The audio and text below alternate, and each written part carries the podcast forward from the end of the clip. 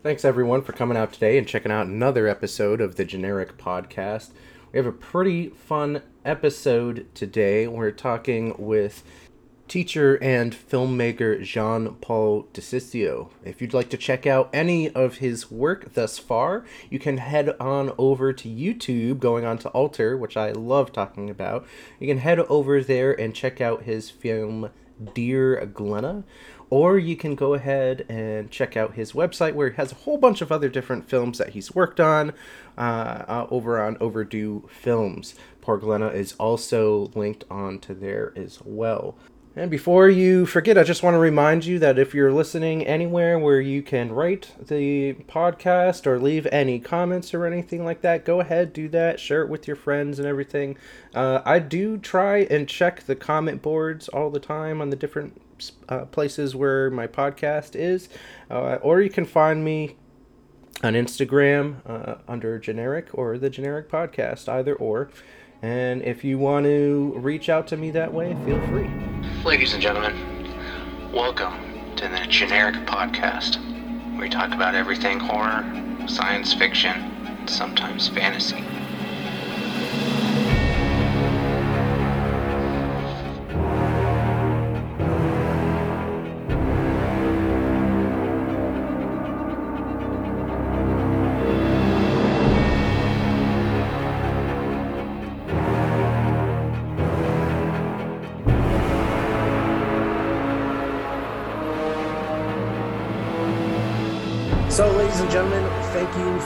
Checking in to the Generic Podcast again. Today on the show, we have somebody with a very impressive CV. Uh, you can check him out all over the place. He's on uh, Alter and he's got his own website. And I'll leave all the links down to everything in the description. So, if anybody wants to check that stuff out after listening to the show, you can go ahead. And today on the show, we have Jean Paul DiSiscio. How you doing, man? I'm doing all right. How are you? I am doing pretty good. Um, I've literally just been sitting in front of my computer, typing away. As the day's the first day of uh, NaNoWriMo. I'm not. I don't know if you if you know what that is or not. It's uh, it's basically um, you can go online and there's this whole platform around writing where you the, the goal is 50,000 words for the month and so every single day you get on this platform and you can either do it on the platform or you know like i use um, scrivener and word and uh, word and wordpress. So those are like the main things that i stay on. Um, but basically you write about i think it's like it averages out to 1600 words per day. Um, and so every single day of november you go ahead and you sit down and you write on that kind of stuff. So so it's really it's really kind of um, it's giving you a, a deadline really to work towards, right? Yeah. Yeah. Yeah. That's great. So, um, but I wanted to get you on here. I, I you know, one of the things that I, I plug on here fairly often um, is Dust, the YouTube channel Dust with the, all the sci-fi, and then Alter is the um, sister channel with all of the horror. And for anybody who's not familiar with either of those, there's just so much just available content out there from all sorts of different kinds of filmmakers. And that is how I found you uh, with the film that you have on there. But before we get into any of that, uh, I just wanted to kind of get an intro from you and have you just let everybody know a little bit more about you. Yeah, sure. Um, so, uh, my name is Jean Paul DiSiscio. I'm a filmmaker and a teacher. I, I teach um, teach film production at a college here in New England. Um, yeah, most of my work is are short films in horror and science fiction, though I've, I've kind of, um, I think I've touched upon almost every genre. uh, you know, I'm, I'm just a, I'm a film fan, I, but I, I first fell in love with horror films. So, mm-hmm. you know, as I get older, it's the only thing I'm really interested in anymore. I'm sort of reverting back to my, um, you know, my my 12 year old self who was obsessed with horror, and uh, yeah, that's kind of, of. Sorry, I just kind of butchered that, but oh no, that's fine. I mean, I mean, I, th- I think a, a lot for a lot of people, especially like creatives, there is that that lineage per se in everybody's life where it's like there's something there's some sort of like pivotal moment where it's like you're watching a film or you're reading a book or playing a game or something and you're like i this is the genre that i want to be in. Um but is there is there is there a specific um film that kind of kicked things off for you a specific book or? Yeah i think that the way I've come to understand it was my parents, they're sort of like these hippie folks, and they were really into just showing me all the films that they liked when I was a kid. So they showed us Jaws when I was probably five or six, right? Mm-hmm. Um, and, and, still too young to really comprehend that a movie is, is fake. So yeah. I, I, I, it frightened me. You know, I couldn't I couldn't even swim in a swimming pool. I never mm-hmm. learned to swim because of it. At some point, they handed me a copy of a book called The Jaws Log, which is just basically just a um, like a journalistic account of the making of Jaws. It can't, you know, I think it was published pretty much simultaneous with the film. Oh, uh, and it just shows you pictures behind the scenes. It shows you blueprints of the shark, things like that. So it, it was pretty clear early on uh, that I, I, was interested in, in filmmaking. So from there, it just kind of kicked off an interest in, in horror, which I've, which always really frightened me. But at the same time, I found it hugely appealing. I liked being scared. So, so yeah, I think I, I think, and I feel like a lot of filmmakers have that story too. Jaws being this like landmark movie that scared them so much. And I think that was just the power of, of cinema. And I, I, initially wanted to I initially wanted to be a special effects artist. Mm-hmm. So um, I used to, the, my public library had a copy of uh, Tom Savini's Grand Illusions. So his like, uh, his makeup effects book. And I would check that thing out all the time and try to recreate some of his some of his gags. So I even with a friend of mine, one of the, um, I think one of the gags called for mortician's wax, which I was like, where do you get more? This is the this is the late '80s. Where do you? There's yeah. no Amazon. So where do you get this? So we went. We these little little kids. We walked to a funeral home, knocked on the door, uh, talked to the mortician, and just asked him if we could buy any mortician's wax, and he just he he he shunned us away. Um, but yeah, so I was I was really interested in special effects early yeah. early on as a kid. And gradually, just my interest in filmmaking evolved to writing and directing. I think, like, a, and again, there's another landmark movie. Pulp Fiction came out in 1994. I was yes. 14. I was 14, and I had never seen anything like it. And it, it was almost like overnight changed my attitude about what film was.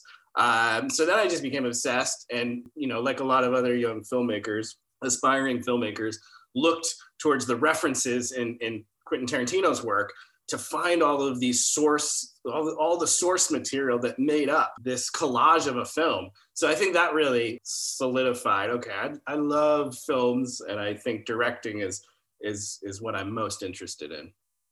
So with your your films that you have out right so if you go on the on your website you have all is it all the films or majority of the films that you have?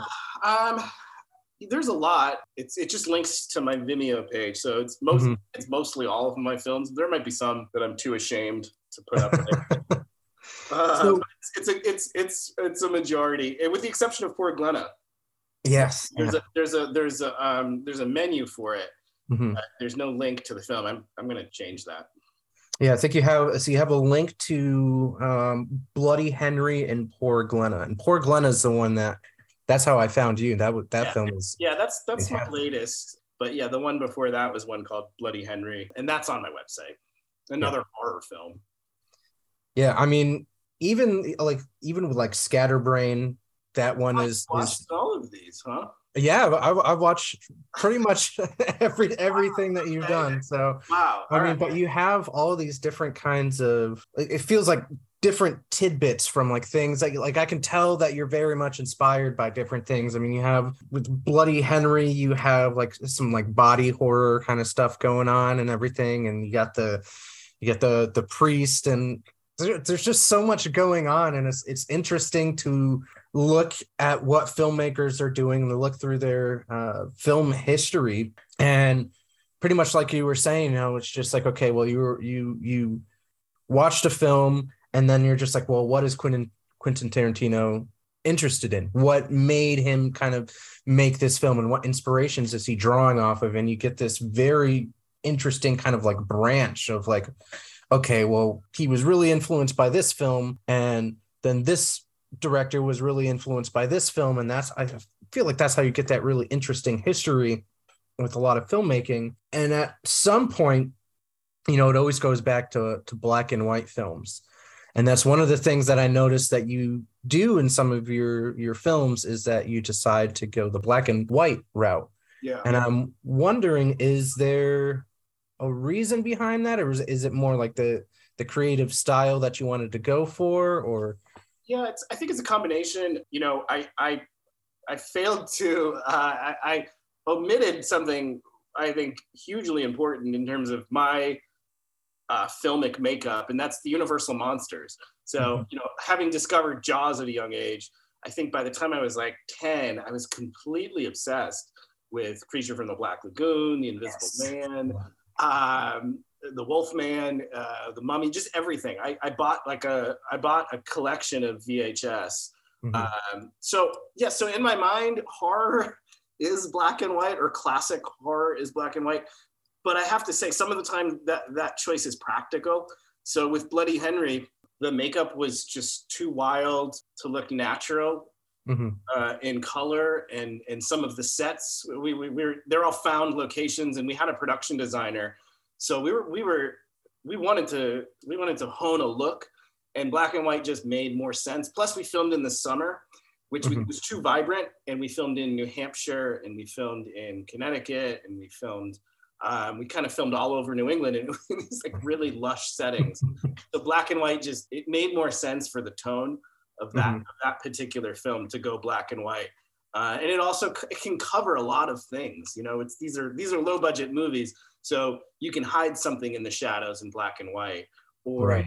can de-emphasize some. I mean, you can do that with color, but with black and white, it was um, it was just easier to cover up the fact that that we were filming in the summer and we had high contrast makeup for mm-hmm. the main character and it just looked better in black and white. So we did some tests in color as well, but it just didn't look right. So for that, it was practical. And I and I work with a DP who's really good with contrast. So whenever I see his work in black and white, it really uh, it really moves me. So so and black and white has its own challenges too. But yeah, I, I do love it. Where did you come up with the the, the hand like the like the, the the saw hand that you had on there. You know, remember? It's this is kind of shameful to admit in that we had a design that uh-huh. I had worked with the makeup artist to create. It was really, and this was a very like, this is another sort of shameful admittance. This is a very phallic film. Uh, yeah, yeah. There's yeah. a lot of like the guy has a he's missing a hand, and in place he has a drill. He, it's ridiculous.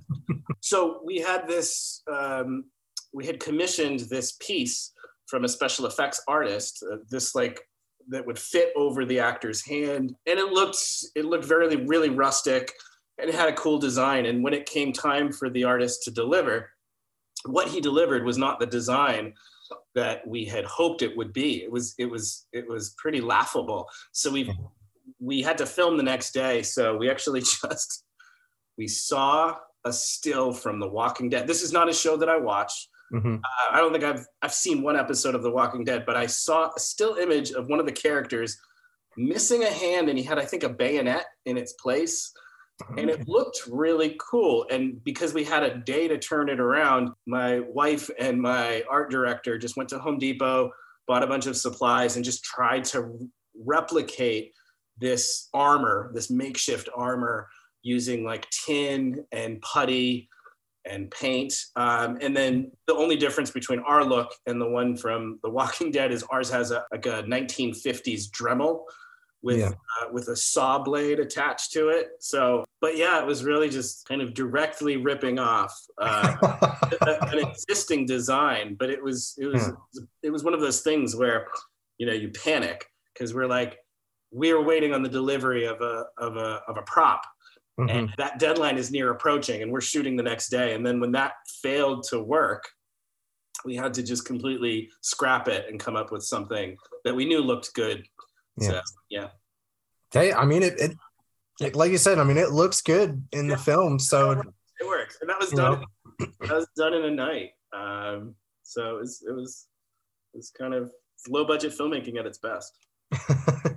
yeah, I I started posting uh, like little one and three minute reviews of films, or just like getting films out there that people might not know of. And one of them uh, is this strange Japanese film It came out in two thousand five, I think. It's called Meatball Machine, and it's I've heard of it. I, I think I've seen the cover being the cover being kind of wild, but that's beyond what I've seen. Yeah, dude, it, it's it's on Tubi. If if you want to check it out, it's it's this strange. It's all all a whole bunch of just practical effects and everything. But as soon as I saw that, it reminded me of like all like the different kind of just like wacky kind of things that they have in that movie, and I was like, oh man, I was like that that part. I mean, even even if you did kind of like worry, was, that part was just like, oh man, I love that kind of just like kind of aesthetic to um like indie filmmaking and and you're just like trying to get all this stuff together in such a quick amount of time with a little little amount of resources and the things that people can do with that um, Yeah, and it works well for horror sometimes. You know, for some reason, if there's there's a lack of sheen and a lack of polish can sometimes enhance a horror movies. So I think that's another reason working in that genre is helpful um, because you you can make films with a low budget, and sometimes I mean, like the classic example being Texas Chainsaw Massacre. You know, that, that movie wouldn't work um, if it was polished. And they've tried to polish that that movie and, and recreate it, and it just never it just never has the fa- the same smell Mhm. as the yeah that grittiness is just not there yeah, there's a real desperation in the making of it, and I think it shows on screen too. So yeah, as difficult as as being uh, an independent filmmaker is, sometimes uh, when you scrap things together really quickly uh, or cheaply, and you can kind of see the seams, there's a there's a there's a certain charm to it, I think. Uh, Yeah. And when you see something that's been really handmade, you can see those marks, those brush strokes. Uh, it's something I've come to appreciate more and more. I tried for years to just try to give my films a polish that you that is virtually impossible unless you you're working with a modest budget. So I've, I've I just at some point just completely abandoned the notion that you could make something look really clean and polished and just embrace the, the grittiness of it. Sometimes the choices that you're making they're so practical they just they just enhance that gritty nature of something like Texas Chainsaw. I mean, with with a lot of the different practical effects, I think one of the reasons that I like them so much is that you can have something like the Chainsaw Massacre, and then you can have something like well, something that's like dear to my childhood is um, like the old school like Ultraman shows. I don't know if you ever got into those Yeah. or anything, but it's like you got the the giant giant monsters, right? It's really just guys in suits and like you got the the zippers and everything. You see little strings, and then like I, I remember there was there's one scene in a one of the episodes, and there's this huge fire at a warehouse, and he's got to put all of it, all the the the fire out. So it's supposed to be that somehow he's shooting water out of his hand, right? But if you look in the smoke just right, you can see that they're like you know, running the hose down the hand, and you can kind of see where it goes off screen. And I remember like looking at that kind of stuff, and I'm just like, man, like that. I, I need more of that kind of stuff where, where it's just like, you know, I can see kind of how they're they're going about it, and I think that's having that foundation of and that appreciation of practical effects has kind of brought me into the type of movies that I enjoy now, like the Texas Chainsaw Massacre and um, Alien is another one. Um, the Star Wars films, always a great example of those kind of effects. There's another film, Feast. I don't know if you've ever seen Oh, that I've seen Feast. I like it. Yeah, film film was a, a great film. Like like when they have the the little kid standing there and the, and the monsters of you know the monsters coming and you're like no get out of there and everyone's just watching and pops out and everything so so with that said just about like the you know the love of practical effects and and you know just how it works with everything at, at what point did you decide or maybe it was when you were going through school and everything but at what point did you decide that the filmmaking was something that you wanted to do Yeah, it's um it was pretty early. Like I certainly as young as 7 or 8 was interested in special effects. Mhm. um so I'd say the, the moment it really clicked, I had sort of a latency period in high school where I just I was interested in film, very passionate. Went to a Catholic school. Uh, it was kind of a jock school. You know, you were you weren't being an artist was like I don't know. I did. I wasn't very. I wasn't upfront about that side of my personality. So I, for about four years, I didn't really do anything in film.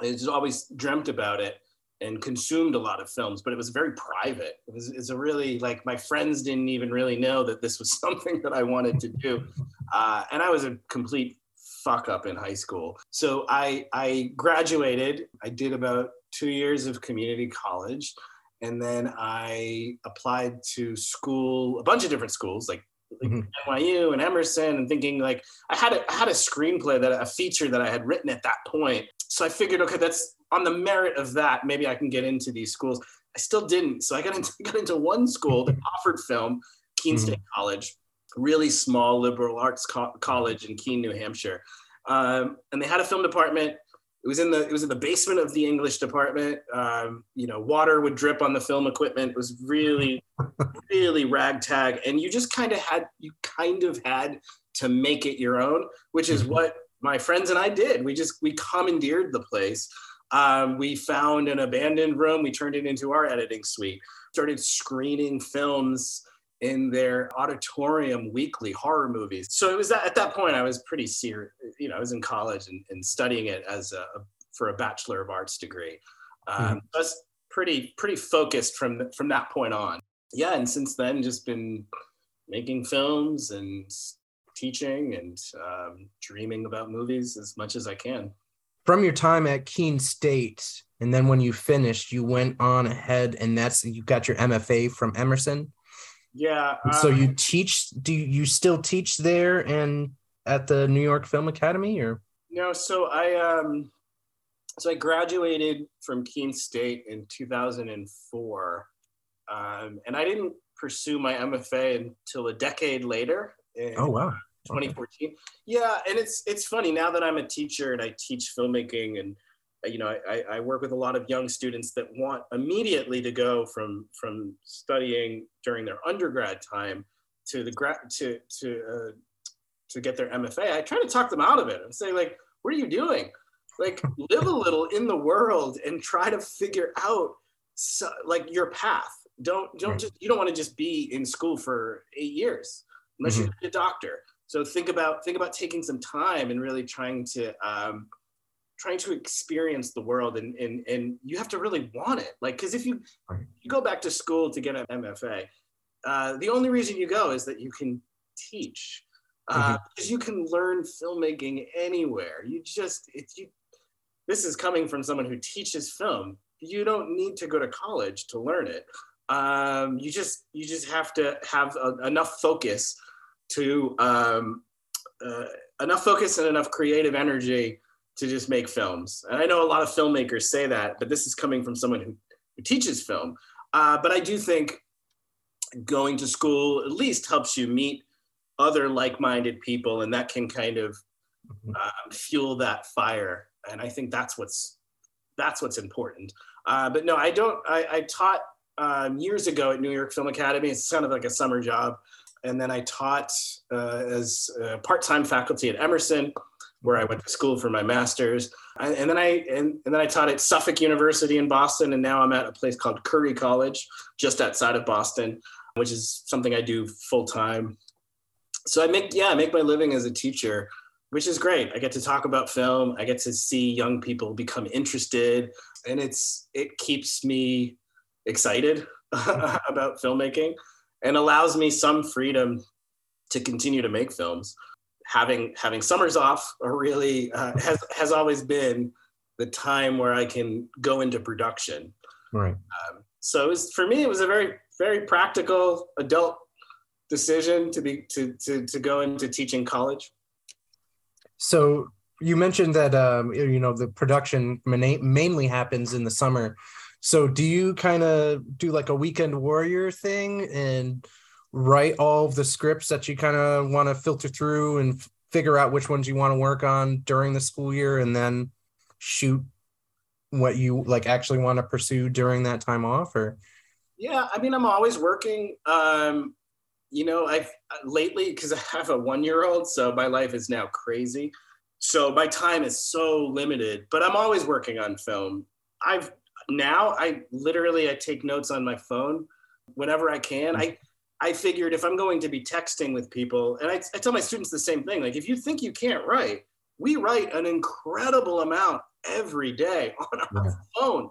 Just just dedicate some of that time and some of that energy to writing your script. So this is something I've adopted recently is just because I find myself not having the time to really sit and focus in front of a computer. So the writing, the ritual of writing has now become anytime, anywhere.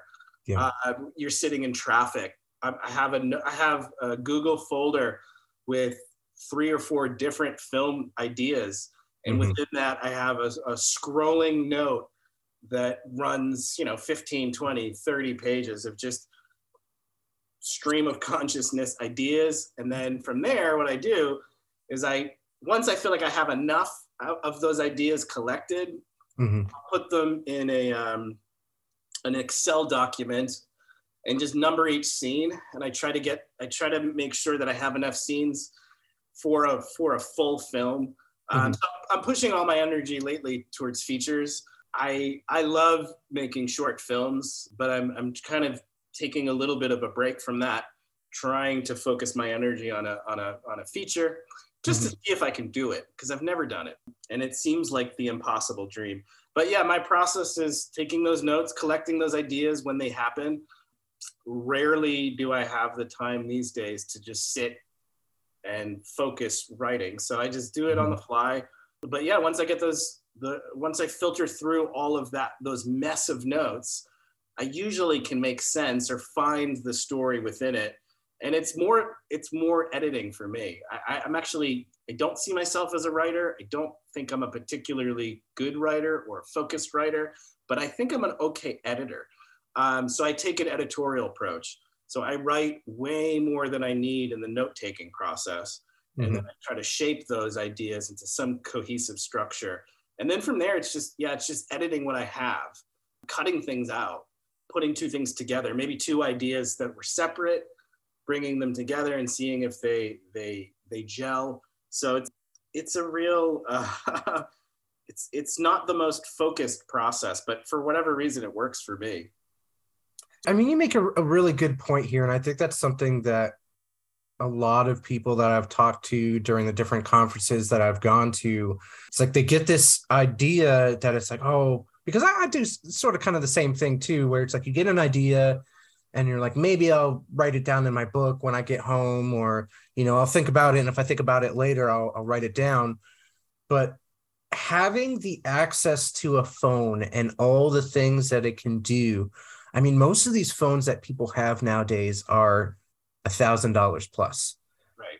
And it's like if you're not going to use a phone that's a thousand dollars plus to pursue writing or or you know any kind of like digital design or anything like that, because you can always just import stuff onto your laptop later or or you know if it's like a cross-platform kind of thing, you transfer it over to your laptop or your um, I don't know what other kind of crazy devices people have these days, but with the phones, you know, just being able to, like you said, like sometimes you're you're in traffic or sometimes you have like a slow day at work or something, you can just sit down and okay, I got you bust out, you know, 200 words or something. You might it could just be a complete word scrabble, you know, Yeah. and then uh, you get to sit down later when you have the time and be like, okay, now we can put all the puzzle pieces together and everything. But man, just like the amount of people who don't even think about that and then you're like yeah man like i write like because like all all the different like blogging that i do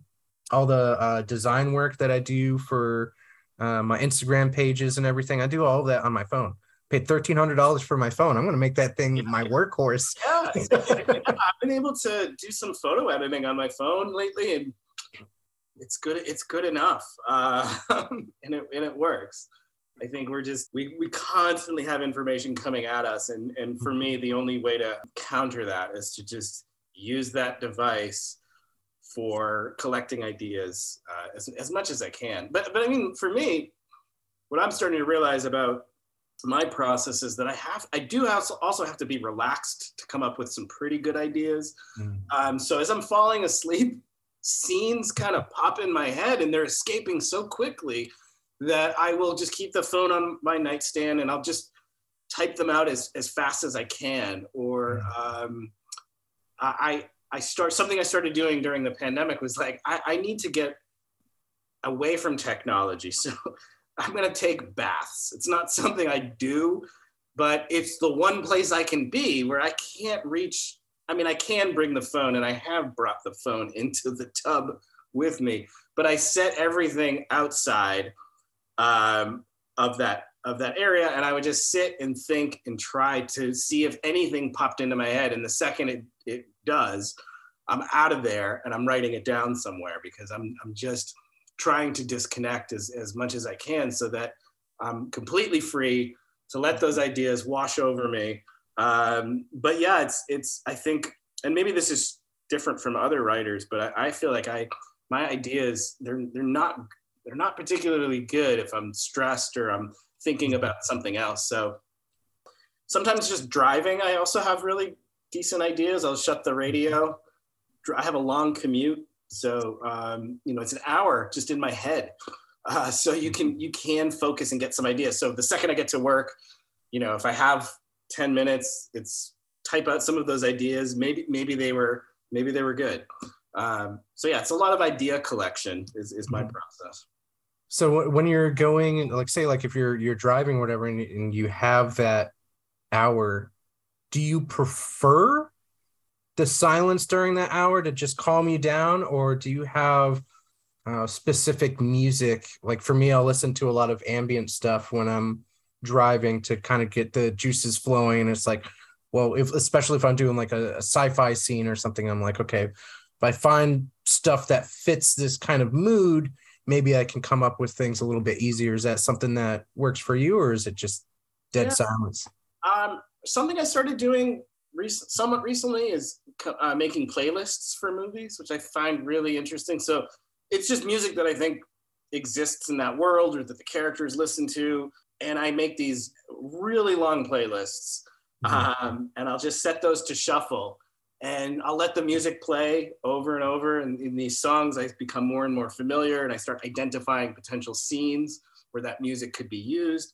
That's really helpful. But the silence, well, it's, it's partly is again, I have a baby. Uh, so I started, started just enjoying the silence. Um, whereas, you know, prior to having a, a child, I'd fall asleep behind the wheel unless I had some kind of music keeping me keeping me entertained. But yeah, so the, so that sometimes I think just that quiet airiness can can get you in your own head and get you thinking. And because you're focused on one task, just staying alive and driving. um, and if it's a familiar commute, something that. I do every day, over time those ideas they start they start making their way into my head. But but yeah, I think you know, making these playlists. I, I hate to admit this too. So, so I create a playlist. Say there's like five or six songs that I feel I identify with that particular story. Mm-hmm. All of a sudden, the Spotify algorithm will take over, and it's going to recognize, okay, these, these, 10, these 10 songs have something, and all of a sudden, this new music that I've never heard starts playing at the end of that playlist. Yeah. And every so often, something something in that in that algorithm really um, really works. And i'll just i'll add it to that playlist and it just becomes this it's this snowball effect. Yeah. Uh, where it just builds and builds. And i'm like oh wow. So the so this is this is how i'm coming up with ideas it's it's far less organic than uh, i guess it's no different than listening to the radio but uh, but there's certain you know the film i'm writing right now is a very 90s it's a very 90s movie Mm-hmm. Uh, so I'm trying to listen to 90s music that I've never listened to. The band The The, not a band that I've ever listened to, but all of a sudden I find myself listening to it because I feel like the character in the movie is a fan, and then adding that to the playlist, all of a sudden I start to get similar music. Uh, REM, another band that I sort mm-hmm. of like, but you know never really listened to, and then all of a sudden that music starts coming in. So um, so yeah, you identify with the characters.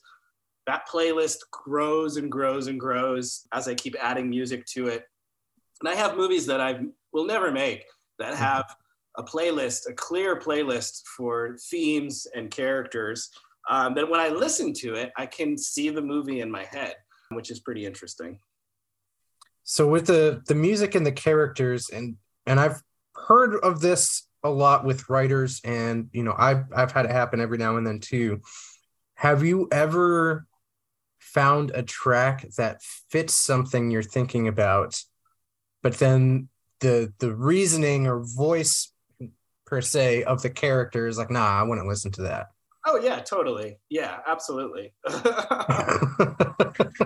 it's kind of interesting the way that they the the characters that we think about you know we start thinking about it the way that they would approach everything and then it's like they they're creating their own voices I, that's my favorite thing about writing um, and it's something i try to teach my students is that you know the more you the more you come to know your characters they start making choices Mhm. their own i know that sounds really dumb but um, you know if you've written them well and I, I say if you know your best friends so well you might be able to say well they wouldn't they would like this song but they wouldn't like this song. So so get to know your characters so well that they start to make choices or that yeah you would say that that song is not something the main character would listen to but this song is something they would.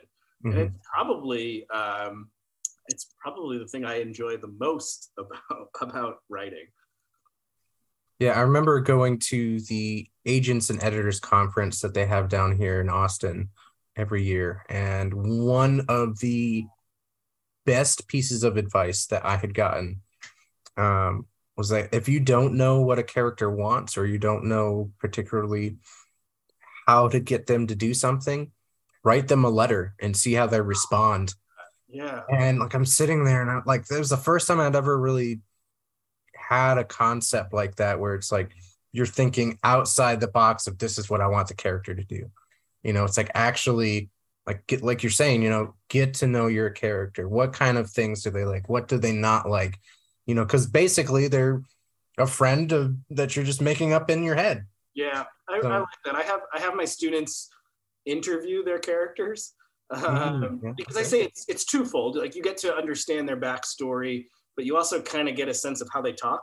Mhm. Um, so interview them, write it down, interview them in your head, and I give them a list of prompt like questions they can use to um, to interview these characters so that they they can build a backstory. And uh, it seems to work really well. so with with that kind of knowledge and and, a- and approach to film uh and getting into poor glenna. What what was the process for that? And and was there any of that kind of back and forth banter between the characters and, and yourself when you were working on that? Or was that more of I this is what I want to do and and you kind of have a, a pretty strong idea of how to carry it out. Yeah, so th- this film came the fastest and easiest for me because each character in the film is is someone in my family, in my extended family. I just usually I try to build the character from scratch with a composite of different people, but in this one, pretty directly thought of members of my family, and I just wrote them as they are, almost almost identically. Like I, you know, um, so. so it's it's touchy because you don't want to exploit people in your family but you also know them really well so yeah so so i my aunt and uncle uh, my cousin just put them in a movie but it happened to be a monster movie. And my hope was well i'm taking these really these people that are quite eccentric in my mind that i Mhm. that i've known my entire life and just adding a, an element of horror. And what would what is what is going to become of it if i do that? I've never done that before because because of that uh, you know i was i was i was on the fence the entire time i wasn't sure if i was exploiting them in any mm-hmm. way and i went so far as to use their house to film so i, I filmed exteriors at their home but I, I, did not share the story. I didn't really. It was. It's a bit shameful for me to admit, but I just. I had. It, it was.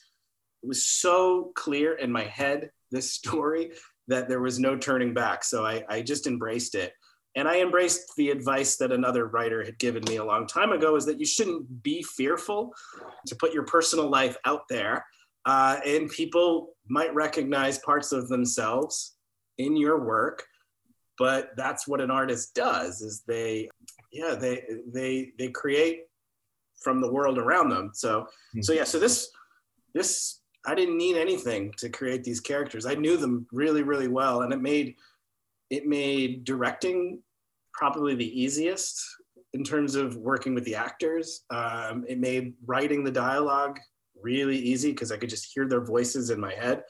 Yeah it's it's interesting. And, and, once you go there it's hard to it's hard to go back. Now everything i want to do i can actually people that i've met or people that i know i can kind of composite them uh, including myself into, into a story. Um, and it becomes so much more authentic i have such an authority when i'm when i when i'm able to direct it because i've i've experienced it or i know these people so well that um, that it's it's just not hard to understand their wants or their needs. So when you're when you're working on, I guess just in particular with poor Glenna, so you're you're taking these people that you're you know friends and family and inserting them in this dark world where did you get the idea of the creature? I could, it's, yeah, oh man. And and how did you did you know that you were going to have it set up that way where it was mostly like it was like I felt like it was a very kind of like a Hitchcock kind of thing the way that you had the monster right? Because it's like you either see the shadow cast on the on the curtain or you'll see like little tidbits of it here and there. Yeah well i mean again you know it's it is something that i was pulling from real life and and you know i have a a, a, adult cousin who still lives at home with his with his parents. Mm-hmm. Uh, lives in the basement, and to me, I was trying to make a film about characters or aging parents who enable their adult children mm-hmm. in in the in the sort of abuse of those of, of those relationships. So I was thinking initially that was the spark, you know, mm-hmm. my cousin's relationship with with my aunt you know she she waits on him hand and foot even though he's near approaching middle age. And and i i had seen you know a documentary about heroin addiction on cape cod. And there was one character this woman who would just go out and she would buy drugs for her son who lived at home. And her her reasoning was you know he's he's safe at least, right. at least, if he's here, I know he's safe. So mm-hmm. she's continuing to enable this behavior and he's continuing to take advantage of it. And I just thought that, that there's there's something there. there's something yeah. horrific in that relationship. So what if what if what if one of them is a monster? And it is a metaphor and a very hollow one at that. But it's but it but I think it works. But then getting back to your other question, just you know, so we have a monster in a basement and we only see little bits and pieces. That's mostly practical because of budgetary reasons. But I also am a fan of, of not showing the monster. You know, if, if the movie that made me interested in filmmaking is Jaws, that was a practical reason to not show the, the shark because they wanted to. They wanted more bang for their buck, but yeah. but Spielberg had to go Hitchcockian with it and not show not show the shark and I think this, you know, I always love what our imaginations can fill in. Yeah. So much scarier. So that was it was practical, uh, but also there is there is a purpose for not showing it. It's it's it's so that we can fill in those parts with our imagination, and um, yeah, that's that's that's why you see little bits and pieces of it. Because if you saw the real monster, you would laugh how bad, how, how cheap and shitty it looked. Hey, I mean that's that's the I think that's one of the great things about practical effects though is like you can you're working with the lighting and the sound and pretty much everything else but the the actual physical thing that you're you're trying to to show um, and and just forcing the audience to put those pieces together but the whole premise that you're talking about, I see that one of the things that I, I see that a lot in is is zombie films, and I feel like that's almost the same, not direct uh, comparison, but you'll you'll always find in these films that there's somebody who's just lost it. And they have you you know it's like, are you are you here alone? And they're like ah yeah yeah I'm, I'm you know there's nobody else here. And then you hear a sound and you know then they got like their their loved one in Oh, the yeah. other room or something and they're like yeah you know i need to i need to keep them alive you know so i had to i had to let you in you know it's nothing against you and you're like Yeah. oh and it was like i got that like feeling of of, of dread you know when you know the the the characters that you have in this film you know you, you have the the mother who's like yeah you know i just i want to make sure that they're safe you know I'll help them out and everything. And then you got this poor guy who's like you know i just want to hang out with him you know and brings a board game over and you're like oh no dude like don't don't go down there. It's not what you think. So you did mention and i know that this is probably something you know you're still working on and everything. So no no not looking for any spoilers here but are the ideas that you have for your full length feature that you're working on now is that something that you recently started or were there other projects that you had started working on or thinking about in the past that kind of helped you build up to starting this feature or Yeah, no, that's a good question. This this feature just came to me really quickly, just a few weeks ago, and that's I am very slow with ideas, and I'm really deliberate and methodical. And I had been working on um, pretty steadily two two ideas that that would be hopefully become features, but they were they were big. They were too big for my britches. Um, meaning they just had they had practical effects and they had they were period specific films uh, another film set in the 70s so i was i was really reaching um, and, and still still am but this new idea I, I kind of decided well okay can i tell a story without monsters? Mhm. can i do it in one location with three actors? And can i sustain that interest for an hour and a half? So so with that challenge in mind i started thinking in, in those practical terms of okay well you have the most limited resources possible. So what ideas do you have? So i was able to kind of pull some ideas um, from previous screenplays and i start, started to sketch out a new idea for a feature that is really just a three a three person single location story Mhm. uh, that i'm you know I, I love working with mon i love anything that has to do with a monster. I love special effects. I love period films. So this is kind of letting my guard down seeing if i can do something that is devoid of any special effects and still, and still make it creepy. So that's kind of where my head is at. But the, yeah this new these new ideas they came really fast and almost almost in the complete form. So now i actually have to do the real work of sitting down and writing it and disciplining myself. Because that that thing that i was talking about earlier collecting those ideas you can do on the fly. For me it's a little harder to write a screenplay on a phone Mhm. because of the formatting so now i have to now i have to find the time to dedicate and and make that at least get a first draft down. Because like i said i'm i am not a writer i'm an editor. So if i get the first draft down everything there is just editing and polish which is where i'm comfortable.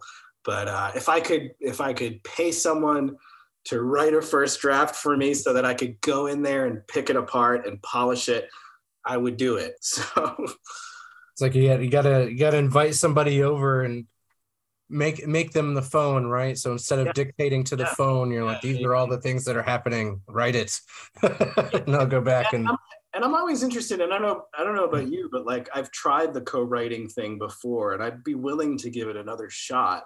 But that that relationship is really interesting me to me. Um, that that interplay be- between two or more people, and and how and how does that process work? Because for me, the only time I've ever co-written anything, it was sitting in the same room with somebody Mhm. coming with the coming up with the ideas and then walking away for a minute so that that person could type and then coming back and kind of like a relay race and it, and it was productive and, and interesting. But but yeah, revisiting what that relationship could be with co-writers. I'm always curious when people are co-writers how that actually works. I Yeah. guess different for each writer. I think some writers might just submit their ideas and someone might submit theirs and then they decide which what ideas are the best and then Mhm. composite them. I'm not sure. Yeah, I mean, I've had a few guests on the show that have done different kinds of co-writing things, and that's primarily what they've done. Is one person would write something, and they would send it to the other person. They'd look at it, and then they'd kind of work on on their end, and kind of you get this kind of amalgamation of like all these different things that you know the the two or three different people that are working on the project have put together just as long as it doesn't turn out like the the confusing uh, film prometheus you know there's a i think there's a lot of cool stuff in that film but uh you, you Yeah. can tell that i think it was like five or five or six writers that Never a good sign when you have more than one writer, right? You know, so there's because it just indicates there were problems. yeah. Um, i don't think i could ever do co-writing though. I mean i, I feel like it's something that you would have to you really have to know the other person and how they approach everything right? It's like because i and and again you know i'm i'm approaching things more as a writer. You know i've done like some like screenplay stuff for college courses but that's all i've done versus like actually go out and shoot them and uh, work on them. You know i, I did a um uh, i worked on a film with my friend when i think we were a few years out of high school and we filmed a movie and i was the the um, assistant director ad on that film. But i didn't have any hand in like writing any of it. And then i remember we had sat down maybe like a year after that to write a film and i wanted to go full blown horror and he wanted to go full blown drama and i think if we had sat down like now and that we have like a we have a better um idea of where everything is coming from but back then it was just like trying to write us like I wanted to pull my hair out. I was like, no, man, like we got to set this scene up. And he's just like, but we got to make it dramatic. And I'm like, this is the violent scene. this is just like, you know, so yeah, I, I think that is that's one of the the core ideas there. You know, it's like if that is something that you were gonna do is just, you know, find that other that other person that you really just kind of resonate with. yeah, and it's and that's tough because like you you're you're inviting someone, you're inviting each other into your own heads and your Mhm. own creative process, which is, you know, it's difficult. But I think it's it, the thing that I love the most is directing, which is highly collaborative. Mhm. um, I can't ever take credit for any of the films I've done because like they're they're pe- creative teams that I'm working with who contribute as much as creatively as I'm contributing. Yeah. So um, so it's they're not made in a vacuum. So it, it would the writing process is so lonely to me, and I know real writers relish in that. It's like a meditation, and I hate it. I, I want that. I love collaboration. I think it's it's it gives me the motivation um, that I need. So always looking, always looking to find new pros- processes. And so, so with those different kinds of processes, what would you say is the most like, at, at least for the the courses that you teach? And I guess this is more of like a two prong question. Is one, I guess, just what made you want to teach, and then what is like the main takeaway thing of the filming process? You know, of writing, sitting down and directing, and everything else. What is like the main uh, takeaway there that you try to relay to everyone? Uh, in in terms of teaching, yeah, I mean, I teach I teach a lot of different subjects. Um, so I teach screenwriting, I teach editing, I teach cinematography. I think the thing that I'm probably the best at might be editing, because I edit all my own films. Uh, but the for me, the main takeaway, I guess, you encounter a lot of young people that want to be directors. Um, so I, I certainly relay to them, you know, um, trying to find personal stories that they care about because if you even if you set out to make a five minute film you're committing to months and months of work so you have to be prepared to spend all of this time on this story so so my hope in any class that I teach is that the environment is safe enough that the students will be able to tell a personal story, mm-hmm. even if it's a little painful for them or not. Um, but there's some element of the personal. So, like if I see students just trying to, um, you know, do something that Christopher Nolan is doing, or trying to just, Quentin Tarantino is still as popular now uh, with young people as he was when I was 15, which mm-hmm. is wild. It's like it's like teenagers who still like Green Day. Uh, currently, you know, like like when I was a teenager, that was what people were listening to, and it's still what teenagers listen to today.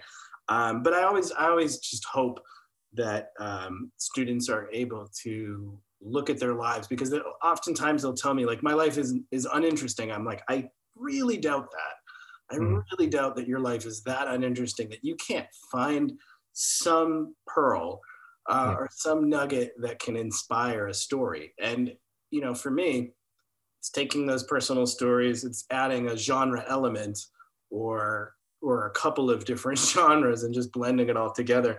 There's just, especially if you're directing that work yourself, you have such authority and such authenticity in that story. And you can feel it, even at the student level Mm-hmm. If the film is is is messy, which it should be, uh, and unfocused, sometimes literally unfocused. Um, even, but if there is a there is a nugget of truth, I think it, it people feel it. So I, that's that's really important to me. In terms of directing, I think it's uh, I think I gave this advice to a former student who was asking me like, you know, oh, I liked the performances in your film, but how did you get them? And I was like, I, I, don't do that much directing, to be honest, directing of actors. Um, just casting the right people. You don't even need to have them read the lines. You can just have a conversation with them because, A, you're going to be spending a lot of time with these people. So, can they take direction? But also, do you want to? Do you want to spend this much time with these people? So, so cast, you know, cast that net wide for me, it was a combination of, at least with Poor Glenna, I, you know, I, I went to a casting agency.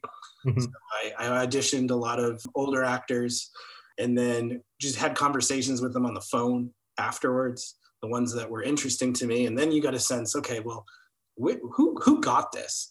Who really got this? Because I think with something like Poor Glenna, you can you could go two ways. You could go tongue in cheek mm-hmm. and really just embrace the goofiness and silliness of it, or you can treat it deadly serious which just even if even if it the special effects are low budget uh, if the performance is authentic it, it's going to make for a better film. So i think that that was something i was looking for you know with, with at least with glenna i was like oh some of these actors they're they're playing into the tongue-in-cheek elements. But this one actor anne marie shea she treated it like it was citizen kane or something. Like she took it so yeah. seriously and it became to me funnier that way mm-hmm. because I was unaware and that's another thing i'm comedy is really difficult for me but the comedy that works is when people don't know that they're in a comedy uh, right. um, so you know most of most of my favorite comedies aren't even comedies but but yeah she was she was truly serious about it and committed to the committed to the performance in a serious way and, and she was funny as a byproduct of that but yeah, from from from a directing standpoint, I think just casting, like the film I'm working on now, relies on three people. Mm-hmm. And if I can't find three excellent actors that are willing to work for scale, I'm just not going to do it because it would be embarrassing otherwise. Because the whole the whole weight of this relies on performances and, and how authentic those performances are going to be. So, so I, I, I will gladly spend a year trying to cast something before I give up. Uh, mm-hmm. If I don't find those people that can fill those roles, then it's not worth it's not worth pursuing. A lot of that stuff is is very hard, I would think, right? And and this is this is a good question for you, I think, just because you're you're teaching everyone how to do these things, but with the way everything is so immediate nowadays you know with with everyone having their phone and it's not the same as you know when people would have phones back in the day but you didn't have like these crazy cameras on them and you know like you're saying you, you get a lot of people that want to be directors but it's like yeah You're gonna have a five minute short, 10 minute short, something like that. And it's gonna be months of time. And then it's like the reality of it when people think about that, it's like, oh yeah, like this, you know, we got to get it's all the all all the, the the different elements that go into the film and everything. But I'm curious how you feel about how movies were made prior to phones and now that phones are becoming more prevalent and you see a lot more people just yeah just shoot on your phone have you noticed any differences that are either detrimental to filmmaking or ones that are really good for filmmaking yeah i mean i think the accessibility of just having a camera that can shoot high definition or 4k on your phone is incredible. Like I, for me in high school in the 90s, for me to get a camera to shoot on, I had to borrow a VHS camcorder from mm-hmm. my uncle and shoot the film in sequence. Um, so, so like I, I don't know, like I could it might just sound like grumpy old man stuff when I when I say like that that took discipline and dedication and whatever. Um, I would have killed to have even a film class in high school, which mm-hmm. I didn't have. Uh, but now, yeah, you you you have this accessibility. I think what I'm seeing, unfortunately, and this is just this is generational, is that film is still a miracle to me. Mm-hmm. Uh, and the fact that movies can be made, there is such magic. And I think, unfortunately, and this makes me sound like a grumpy old man, is when the immediacy of getting a, be able to shoot a scene and edit something by the end of the day and have it look pretty good. Mm-hmm. Uh, it takes all the magic away. I don't know. When I teach, that I still really truly believe in that, um, in that magic of cinema and the illusion of cinema. I think it's so incredible that you can take two different shots, put them together. They're unrelated, and all of a sudden they make sense and they work. I, I'm never. I feel as as excited now as I did when I first started making movies 20 years ago. But I think you know, you do have young people that look at this technology and they they they're digital native. It's always existed for them. Mm-hmm. It's never been any other way. Um, so they're they're less in, they're less impressed. But but when I it's really interesting when I, I show practical effects i usually ask the students well how, how did the filmmakers do this 90% of the time they, they cannot figure it out they just wow. can't it's hard for them to fathom, you know, uh, shooting something in miniature or com- or sh- using uh, using depth. So forced perspective. So having a miniature in the shot, but also having the actor in the foreground, in both the background and the foreground being perfectly in focus. And they and then they just it just blows their minds when we start breaking it down. But then what happens is they start to look at it differently because I feel like it's important that you look at the look at all of the images that got us to this point and say well well well how was this created it's it's you know these practical effects are becoming more and more um, they're being used again i think i don't watch shows like the mandalorian but there's i should because i hear great things but i know people are saying that because the background is no longer a green screen the mm-hmm. actors are performing in front of it's it's not rear projection either. I think what do they call it? Uh, I don't know the name of it, but it's it's a cyc wall that is made up of of hundreds of different different screens, and they use gaming processors. Oh, okay. It responds to the camera's movement, so it changes the perspective.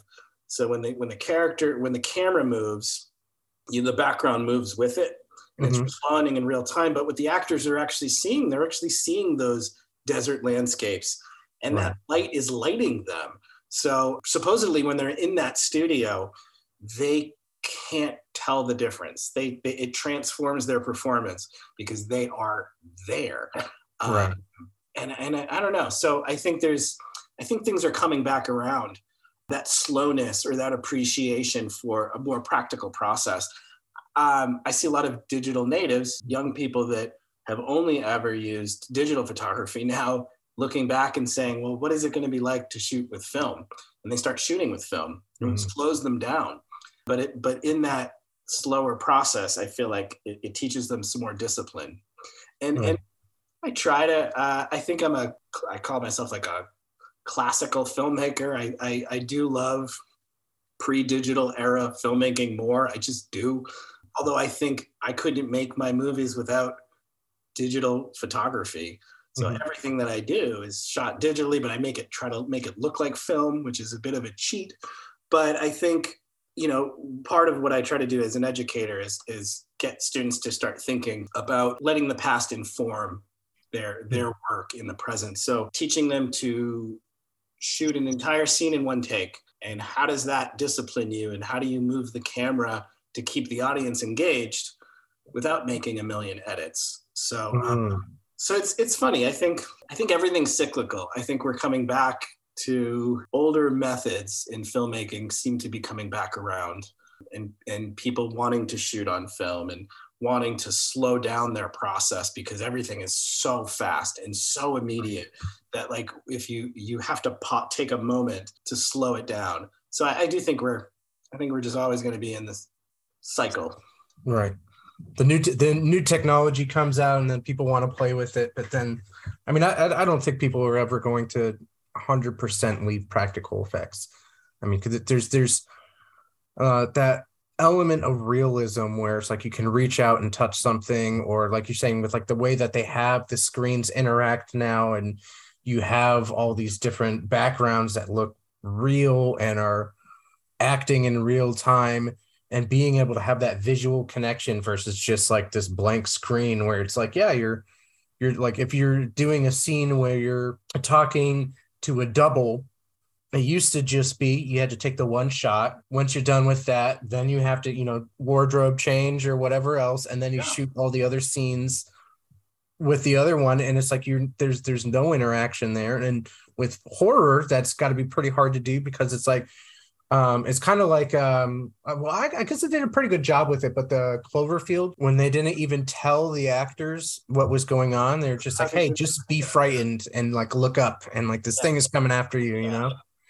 So with the the way that things are going now you know like i've been watching a lot of films that are made a hundred percent through um, unreal engine which is pretty crazy. It's just yeah. they're just using a video game engine to do this but everything in the background you know like if you go and you're looking at the way that these films are made it's all people interacting with each other because they have to get the motion capture.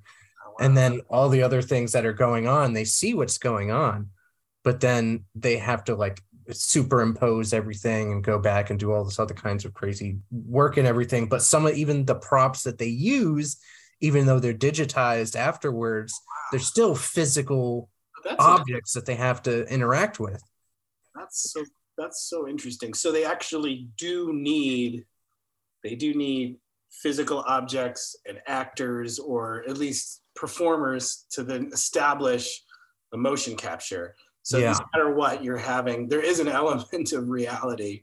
It's not just a cartoon that you're looking at. Yeah, I like mm-hmm. that. Yeah, it's it's it's it's pretty interesting though. Going from, you know, the things that they were doing with Nosferatu back in the day. And you know like you were saying like they're playing with those long angles to get the right kind of uh, measurements on everything and the way that they're doing the lighting and the character placement and everything. And now you're getting into oh yeah we'll just put all that on digital and you can interact with it that way.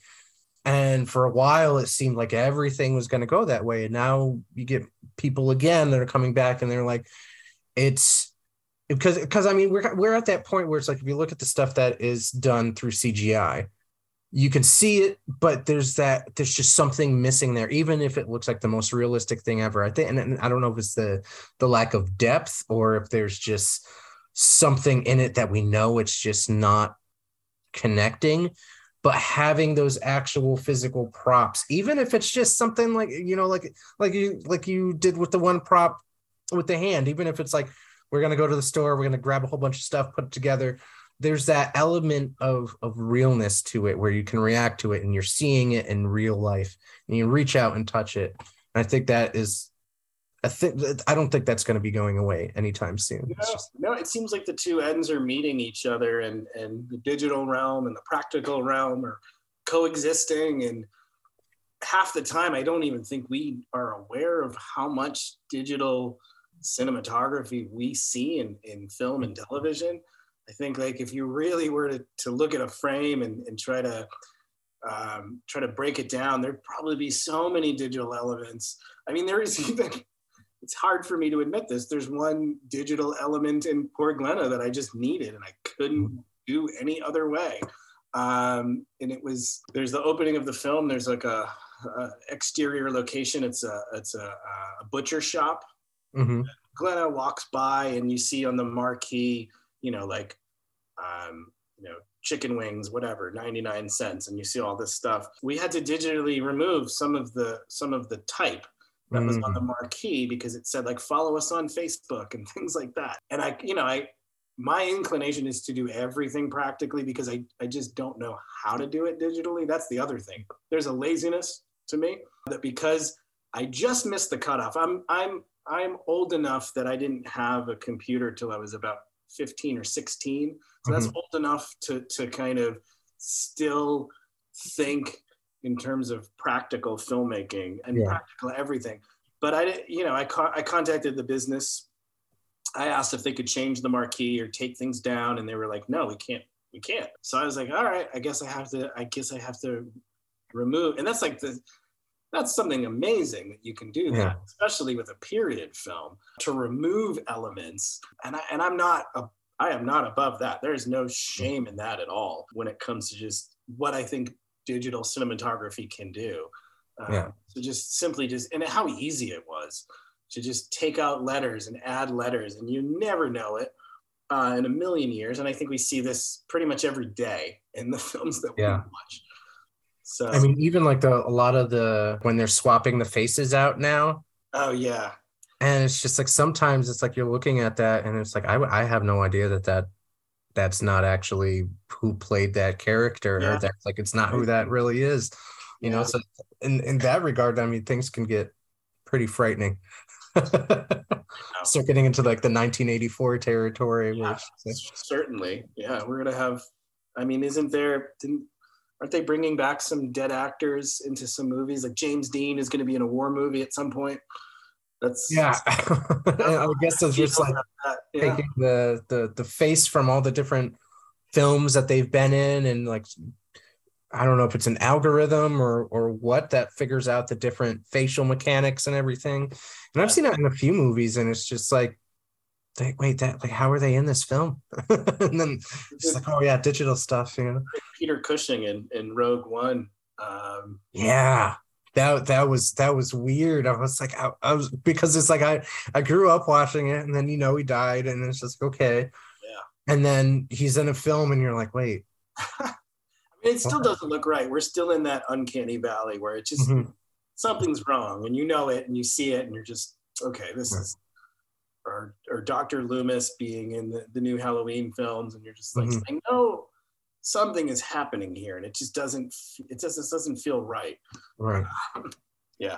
There's always some kind of oddity to technology, especially I mean, we had that, you know, in the I guess mid to late 80s where everybody was starting to do more kind of green screen kind of things and you could just be like, yeah, like that is not obviously that creature is it's like it doesn't even like anatomically it just doesn't even make sense the way it moves and so Yeah, think that's another thing about you know I films that I watch. If if there's you can do so much both mm-hmm. with the, with the camera, with with with effects, but to have limitations can sometimes lead to some more creative solutions. So I think that's that's why the film I'm still just uh, the films I love will always be the the practical monsters that I grew up watching because I think um, working within those limitations or it, it's always going to force you to, to come up with some creative solution. And that's part of the reason i love filmmaking personally. It's like Mhm. i love problem solving. I love figuring out something. Okay well this can't well, you're telling me it can't work. How can we make it work? And putting our heads together and finding a solution um, is the most exciting thing for me. So Mhm. i think that's the reason i keep coming back to filmmaking. And the reason I want to make horror movies is because you have to create this illusion, and um, we're doing it with little resources. So let's let's problem solve. Uh, and that, that was basically all of Poor Glenna. I was like okay well we can't show this thing. We can't do this. Mhm. it takes place in the 70s how do we make this thing work so it's like everything you do. So for instance uh, this is the last nugget i will talk about that film but the opening of the movie is just uh, a bunch of food on a conveyor belt going by in slow motion. I find that in grocery stores you can usually tell a lot about someone's life by the food Yeah. that they eat. So i Mhm. thought that was a nice expositional element in some ways why is she buying, buying all this weird meat? It's odd. Uh, I went to a bunch of supermarkets and Yeah. Can I shoot my film in your supermarket? And they're like, no, absolutely not. so for for a day, I, I really scra- I scratched my head for a solution. And then I was like, you know, the one thing people are always giving away for free Mhm. are um, treadmills. Treadmills is just Oh, treadmills are just a rubber, just a, a piece of a rubber flap that's going by. It's motorized, perfect. So we bought some aluminum. We glued it to the sides to make it look a little more distressed. We we bought Mhm. uh, those like thank you for shopping like um, food dividers yeah. on eBay from vintage ones, stuck those on the little metal strip. Voila, you have yourself a grocery store conveyor. But here's the one problem. Those those things go really slow. Mhm. Treadmills, even at their lowest mode, are incredibly fast. Yeah. So here we are with the camera pointing directly down onto a treadmill, and we're just putting down food, and it's flying. and there's someone on the other end receiving it Yeah. and passing it back over so that we can look like we're getting multiples of different things. And it was, I mean, if you watched this, you would think, I mean, it was pure comedy just to Mhm. see everyone bumbling around. And we had to shoot in slow motion so that it looked um, like it was meat regular speed, but but in Right. reality, the meat was flying off. Um, we had amazing. yeah, we had one person passing it. I was telling, okay, now now send the cigarettes, and then someone else grabbing it on the other end so it didn't get damaged when it fell off. Uh-huh. But yeah, so like things like that, I think are really fun.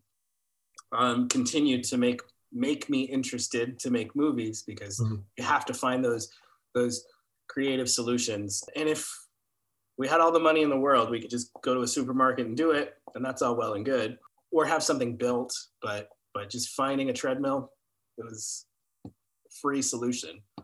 Mm-hmm.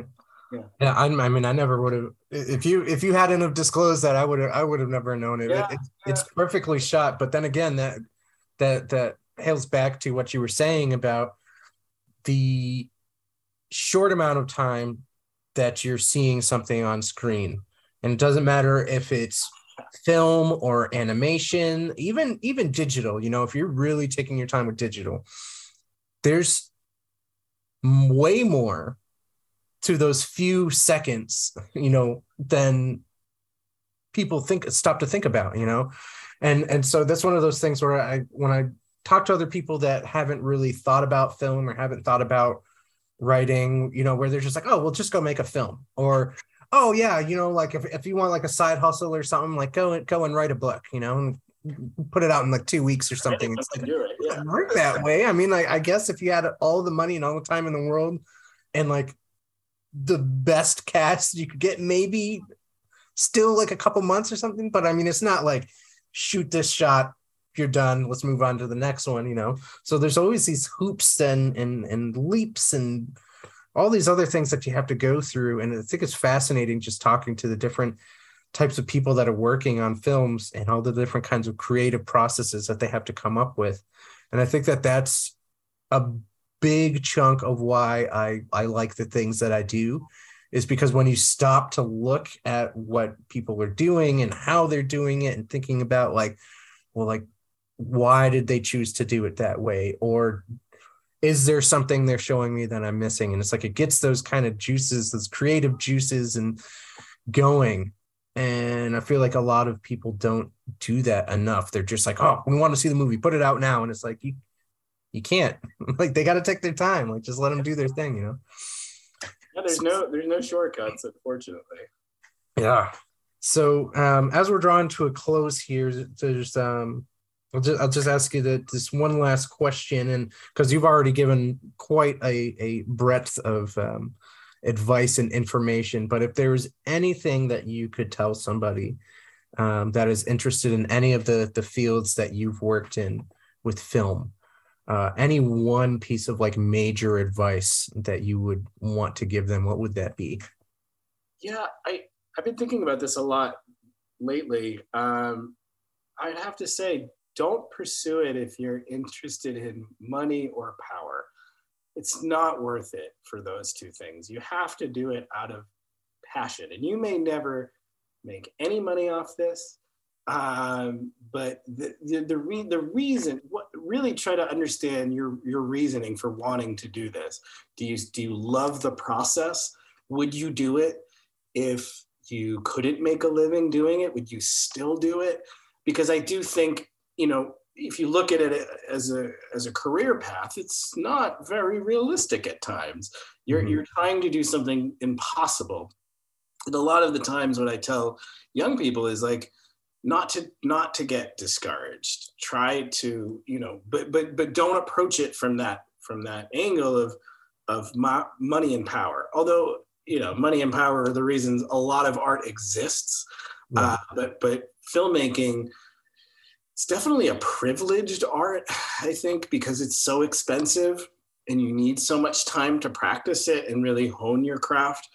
Um, so, you know, I was lucky in that being a teacher, I have time and ex- accessibility to equipment um, and knowing other professionals in the field that also make a living teaching. Like everyone working on my movies uh, is some kind of a teacher. Uh, and we're doing this in the summer. We're doing this when we have time off. But yeah, the, the, the advice I would I would give is don't pursue it if, if your only goal is is money and power because at some point you're going to realize if you're not it's going to take some time for you to get there um, and you're going to be wasting your time because you're going to be discouraged um, so would you still do this if you didn't get paid to do it uh, and if the answer is no, then find something else. I love I love the brutal honesty there. Yeah, yeah. Hey. But I mean, it's true. I don't think you can do anything without a passion, and it's it. I, I and I, I I guess with the passion part, for me, I would just want to clarify. Uh, it can't be a fleeting passion, right? You know how some people will just be like, oh man film is really cool i want to go ahead and do this and they they get like halfway through something and then they're like oh i guess you know i didn't really expect that there was this much work yeah. you know it's like the passion has to be recognized as part of like the work is part of that you know right, right. Um, so that creative process with that passion it has to it has to go the whole way through right so and i think that's would you say that that's probably one of the the bigger concepts that you're hoping that people yeah. step away from between when they finish their their undergraduate versus their MFA when you're just like no like take take some, some time, time. I think and I think you I think you stated it perfectly. I think if you're not in love with the process then don't do it. If you find the process if you're impatient with the process of filmmaking or with, with writing if you don't enjoy it um, and you only see the the the um, the end of that process, like the outcome, if you're only interested in the outcome, you walk away because uh, you know, for me, it's it's I love the end result, obviously, but when you're in the middle of it, there's no better place to be than sort of in that creative problem solving mode. I think that's the that's the thing that I love, um, and that's why I, I can't ever let it go uh, because it's it's it's a slight addiction to that problem solving. but yeah, I think I think yeah, just um,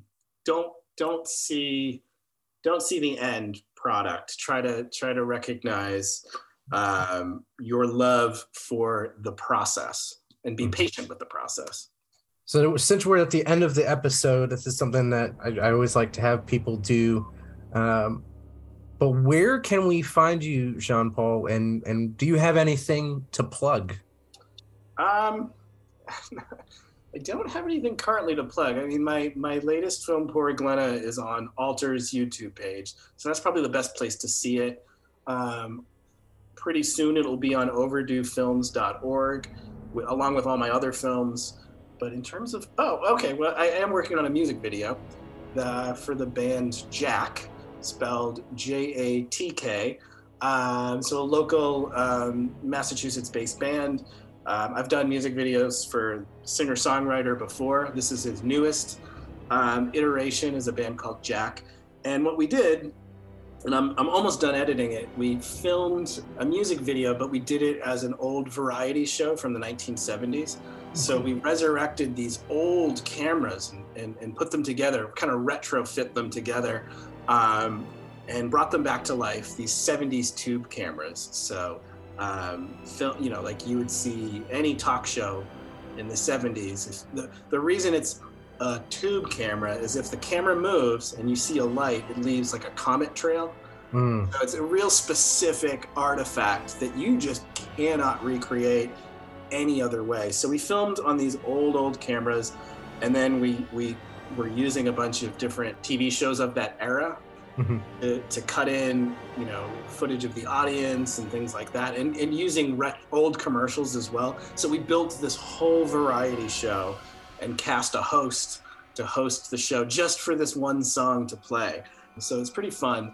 And that'll probably be on my website as well, but I'm sure it'll be on Instagram. I'm overdue underscore films on Instagram. So I'll, I'll post that as well.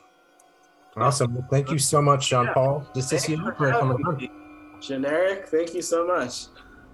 Thanks for listening to another episode of the Generic Podcast, where we talk about everything horror, science fiction, and sometimes fantasy. Don't forget to like this episode, share it, rate it, do all those fun things. And like I said in the beginning of the episode, if you want to reach out, you can hit me up on either Generic, the Generic Podcast, both on Instagram, or you can find me on TikTok, where I talk about a whole bunch of different horror movies, both domestic and foreign.